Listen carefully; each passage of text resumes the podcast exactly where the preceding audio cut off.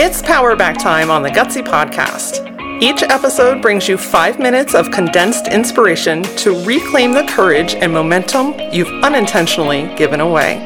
You've got big things to do, so let's get your power back.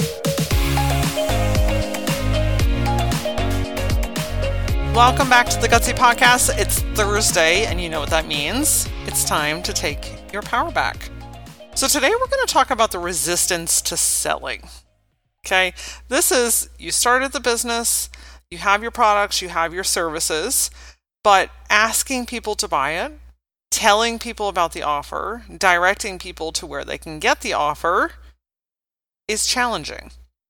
Unfortunately, what ends up happening is you end up in this loop this loop of creating new things and then people aren't showing up and putting stuff on your website, but it's not converting and putting out a lot of creative energy, but not seeing the financial return. You know that old saying from a movie that says, if we build it, they will come? Okay, so fun fact of the day it doesn't really work like that. you can have the most amazing product on the planet, you can be the most incredible coach, you could be the most talented designer, you could be the world's best massage therapist. But if you're not telling people about it and telling them how to get it, chances are they're not going to find you. Now, there are some really great ways that people can find you, like word of mouth. Happy people like to send eager and hungry people so that they can be happy too. But relying on that as your sole sales process is often going to leave you in wondering where the next client is going to come from. Where is the next dollar going to come from? So today's process is about undoing the resistance to selling. Perhaps maybe you just don't think about it. You're like, oh, I put my stuff on social media, so I thought people should just know to go buy it. Here's what I've learned about people. I've learned a lot of things about people, but one of them is you have to tell them what to do. You have to give them a next step. You have to give them an easy way to access what it is you're talking about. So that could be something as simple as a very direct link to the page in which you want them to do something on. It could be a phone number and where they can call or text you. The more that people have to do to try and figure out how to get something, the quicker that they are going to bounce, I promise. So that's step number one. It's just kind of evaluating like, are you leading people to do what you want them to do or go to where you would like them to go? But the second part of this is, are you not even willing or wanting to tell them where to go? Do you have resistance when it comes to telling people, like, here's how to buy, here's how much it costs? And this can show up in a lot of different ways. It can come up in your social media posts, it can come up in your call to action or lack of call to action from your email blasts. It could be in a call, an exploratory call or a discovery call with a new client. And when it comes down to like, it, it's time to tell them what the offer is, it's time to educate them on how you can help them and serve them. But you end up just kind of swaying, and it's like, I don't really know what to say. So, okay, well, let me know if you want to work together. Okay, thanks, bye. Couple of things come up. First, really evaluate where this stems from in the first place. What is the true fear that is happening behind the selling process? Are you afraid that someone will say no? Are you afraid that you're going to come across as pushy or salesy? Think about a time when you felt that way from someone. And how were you spoken to? What was the energy like? Or did you feel like you were backed in a corner? You know, like um, when you have to go and sit in those things in the hotel rooms to get the discount on the other hotel room, or inevitably the used car salesman that you know forced you into and talked you into and made you feel bad and so you ended up doing something you didn't really want to do. A lot of times when we think about sales those are the types of scenarios that pop in your mind. But think of a time that someone sold something to you that felt really good. What was that experience like? What was the tone like? How were they speaking to you? What was what was that whole experience like for you?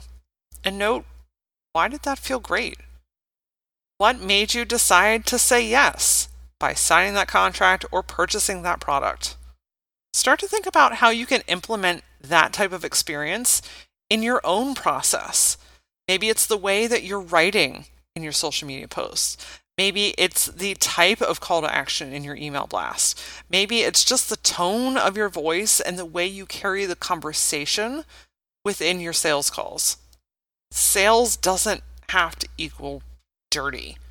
It can be fun and enlightening, but that begins with the confidence to do it in the first place. And I found that that confidence comes from just doing it the way that I feel most aligned. I know how I like to be treated. So, what if you implemented that same system into your process? Another thing to think about too is are you not loving your offer? I find that a lot of times people don't push the things that they don't want to do. And in the same token, perhaps it's not clear. Maybe your offer is not clear and you're not 100% sure of what your process is or how you're going to do it or how long it's going to take. And there are some details that need to be fine tuned. So, is some of the resistance because you're not loving what you're selling? Maybe you don't want to do it. Maybe there's a part of that process that you don't want to do. In that case, it's a whole nother conversation. Could you delegate something so that you're only doing the things that light you up? And in the same token, if you're not super confident and clear on what you are delivering, the time frame it takes, how much it costs, like that framework, if it's not set, it's really hard to sell it. And so chances are you're probably going to pull back on it, which means you're not making sales, which keeps you in that hamster wheel. So take a look at the offer, whether it's one, two, five, whatever it is that you are selling, and ask yourself, Am I loving this? Do I still want to offer this? And if not, how does it either need to be fine tuned or is it maybe just time for it to go? Remember that you don't have to have a shit ton of things for sale to be able to make the kind of money that you want to. And then get really clear on it. Create a process, create the framework, outline what your pricing structure is, and then build the process around what that call is like. How do you ask for it? What type of experience do you want to create? Look, you you have something really incredible. You know it. I know that you're sitting there and you're thinking, gosh, I see people doing this all the time. I see people in my social feeds, and I know that there's money out there, and I believe that I can make it. And so, what's going on? This is a really great place to pause and reflect and just kind of look at what is going on on the inside. What is keeping you from selling your product? And how can you begin to shift that today? Because I will create a new quote and that is if you build it and you tell people about it, you get people excited about it, they will come.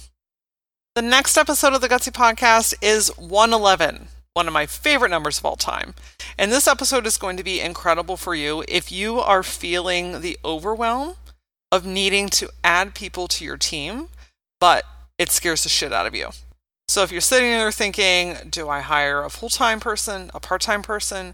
Do I hire a contractor or a vendor? Hell, I don't even know the difference. I just know that I need help. Have no fear. Ashley from Sprout HR breaks it all down, and I promise you by the end of that episode, you'll walk away feeling empowered with knowledge and be able to make a decision that aligns most with you, your business, and your dreams.